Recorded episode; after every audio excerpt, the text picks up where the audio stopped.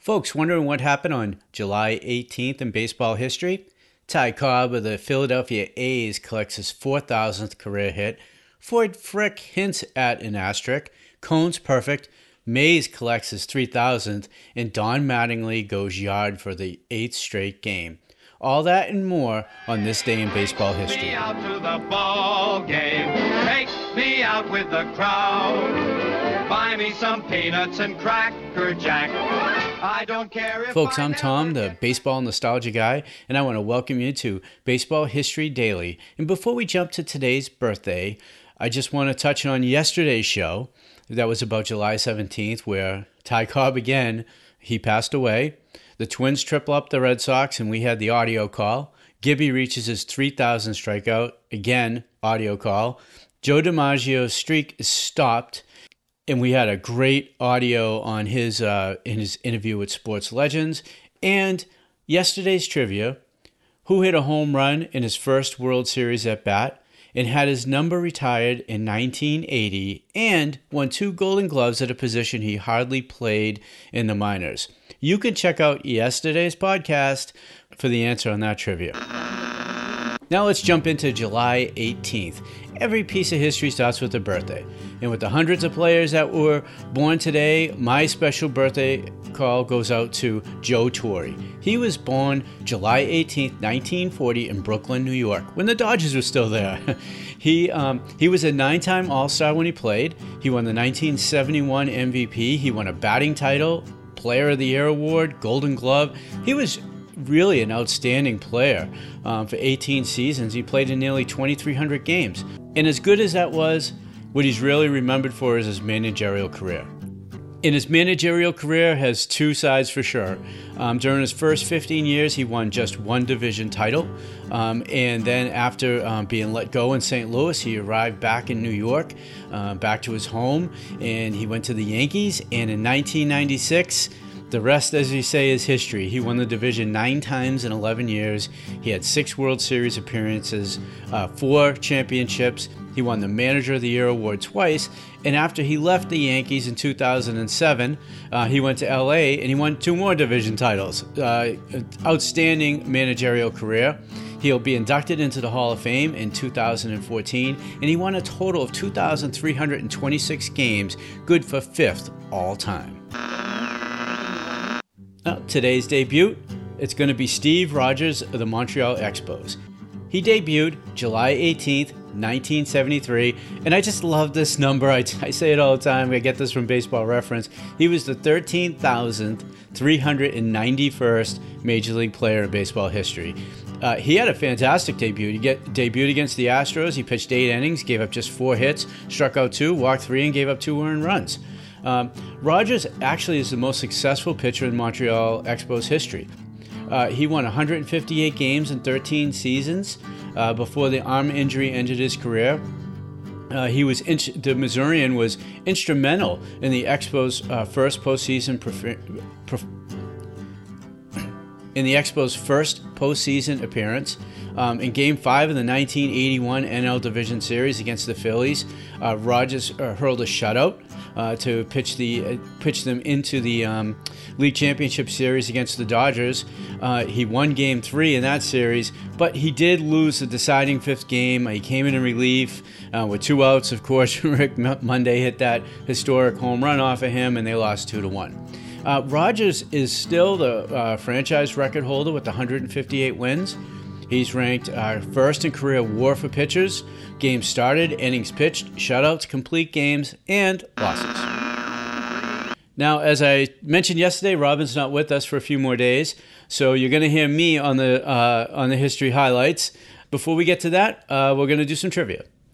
The late 70s, early 80s Milwaukee Brewers had a nickname. They were called the they were called Harvey's Wallbangers.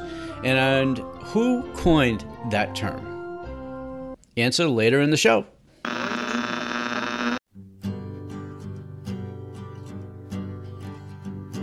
All right, let's get to some history on July 18th.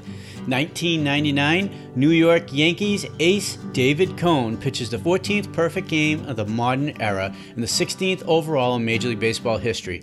Cone doesn't reach a three ball count on a single batter and throws only 88 pitches in shutting down the Montreal Expos 6 zip. Cone becomes the second Yankee in the last year to throw a perfect game at Yankee Stadium, joining David Wells in this exclusive co- club. And let's hear that radio call by John Sterling. 1 1 pitch. He popped him up. He's going to get it. Brosius down from third. Brosius makes the catch. Ball game over. A perfect game. A perfect game for David Cone. The third time works like a charm. It is the third perfect game in Yankee Stadium history. Don Larsen in 56. David Wells in 98. David Cone in 99. 27 up, 27 down. David Cone has attained baseball immortality. I swear this isn't Yankee radio, but we have another Yankee highlight here from uh, July 18th, 1987, uh, when New York Yankee first baseman Don Mattingly ties a major league record when he homers in his eighth consecutive game. Mattingly connects in a 7 2 loss to the Texas Rangers. It was an opposite field shot, matching a 31 year old record set by Dale Long and Phil Rizzuto on that call. So it's just 2 0. That could have been some big inning for the Rangers. They had four consecutive base hits, two doubles. Hey, did he get all of it? Did he? Holy cow, he did it! Holy cow, Mattingly is unbelievable. The opposite field. Holy cow. And the fans are giving him a standing ovation. Oh, Isn't that great? unbelievable. Look at those Look at the Ranger Ranger fans. Look at those great fans. Isn't that good? I'm very proud of them. That's outstanding. Don Mattingly has just tied a record set back in 1956 by the Pirates' Dale Long. A home run in eight consecutive games. And now we're going to go to July 18th, 1970. San Francisco Giant outfielder Willie Mays collects the 3,000th hit of his career. It was a second inning single against Montreal's Mike Wegener. The umpires stopped the game, enabling Mays to be honored in ceremonies that featured Hall of Famer Stan Musial. Now, quick call on that 3,000th. 0 and 2, Wegener delivers. Mays hits it into left field. There goes number 3,000. Willie Mays gets his 3,000th base hit.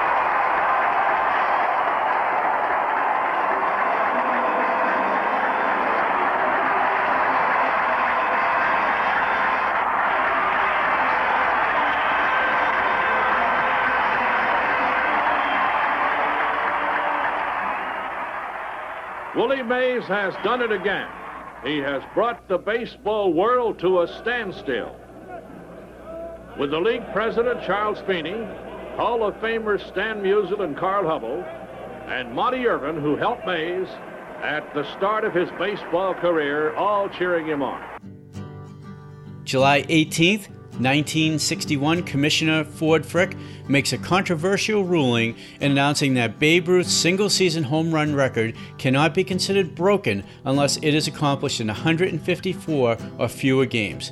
Frick's decision will result in two separate records, one for a 154 game season and one for a 162 game season. And finally, on July 18th, and finally, on July 18th, 1927, Ty Cobb of the Philadelphia A's collects his 4,000th career hit. Cobb's 4,000th hit was a double uh, off the Detroit Tigers, and he's going to hold the record um, for the most hits until 1985 when Pete Rose will finally surpass him.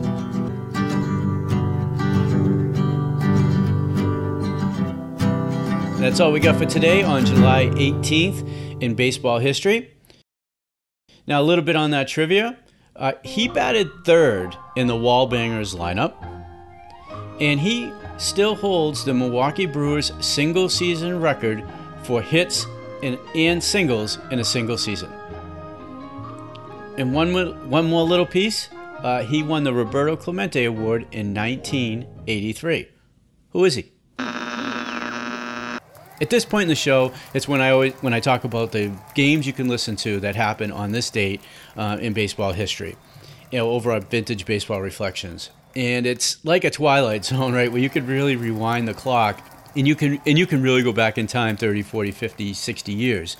And today we're going back to the 1960s, where we're going to talk about uh, July 18th, 1964, at Busch Stadium.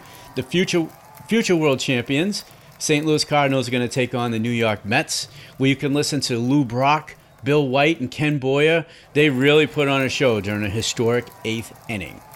And then the next year, 1965, the Mets again are going to take on the Milwaukee Braves at County Stadium, uh, where you can hear players such as Tug McGraw, Jim Hickman, Hank Aaron, Eddie Mathews, and birthday boy Joe Torre in this one.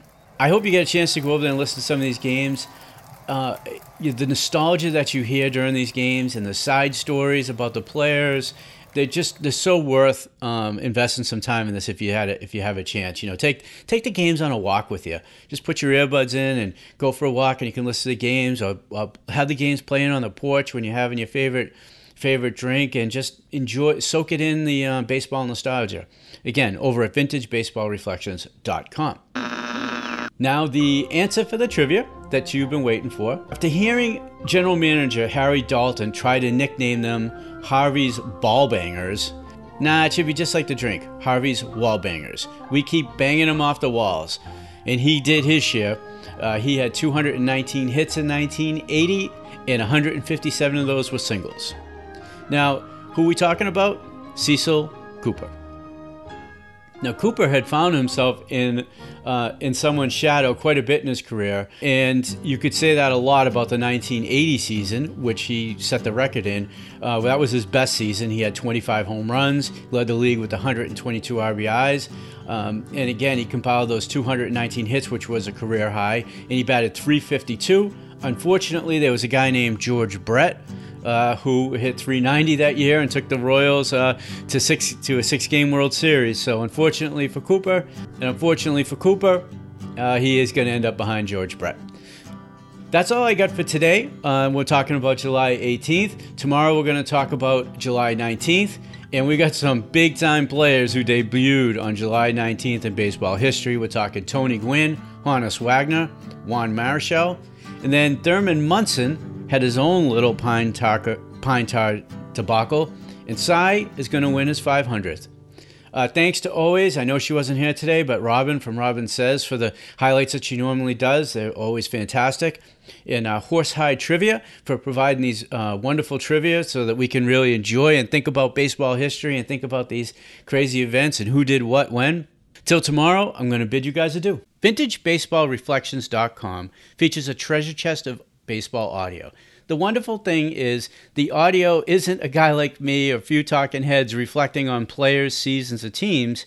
It is the actual players from that era, announcers from that era, giving you an uncut, unfiltered, unrecent day stance on what it was like then. These are real time clips from that era. Now, we encourage you to check out our entire back catalog of baseball audio.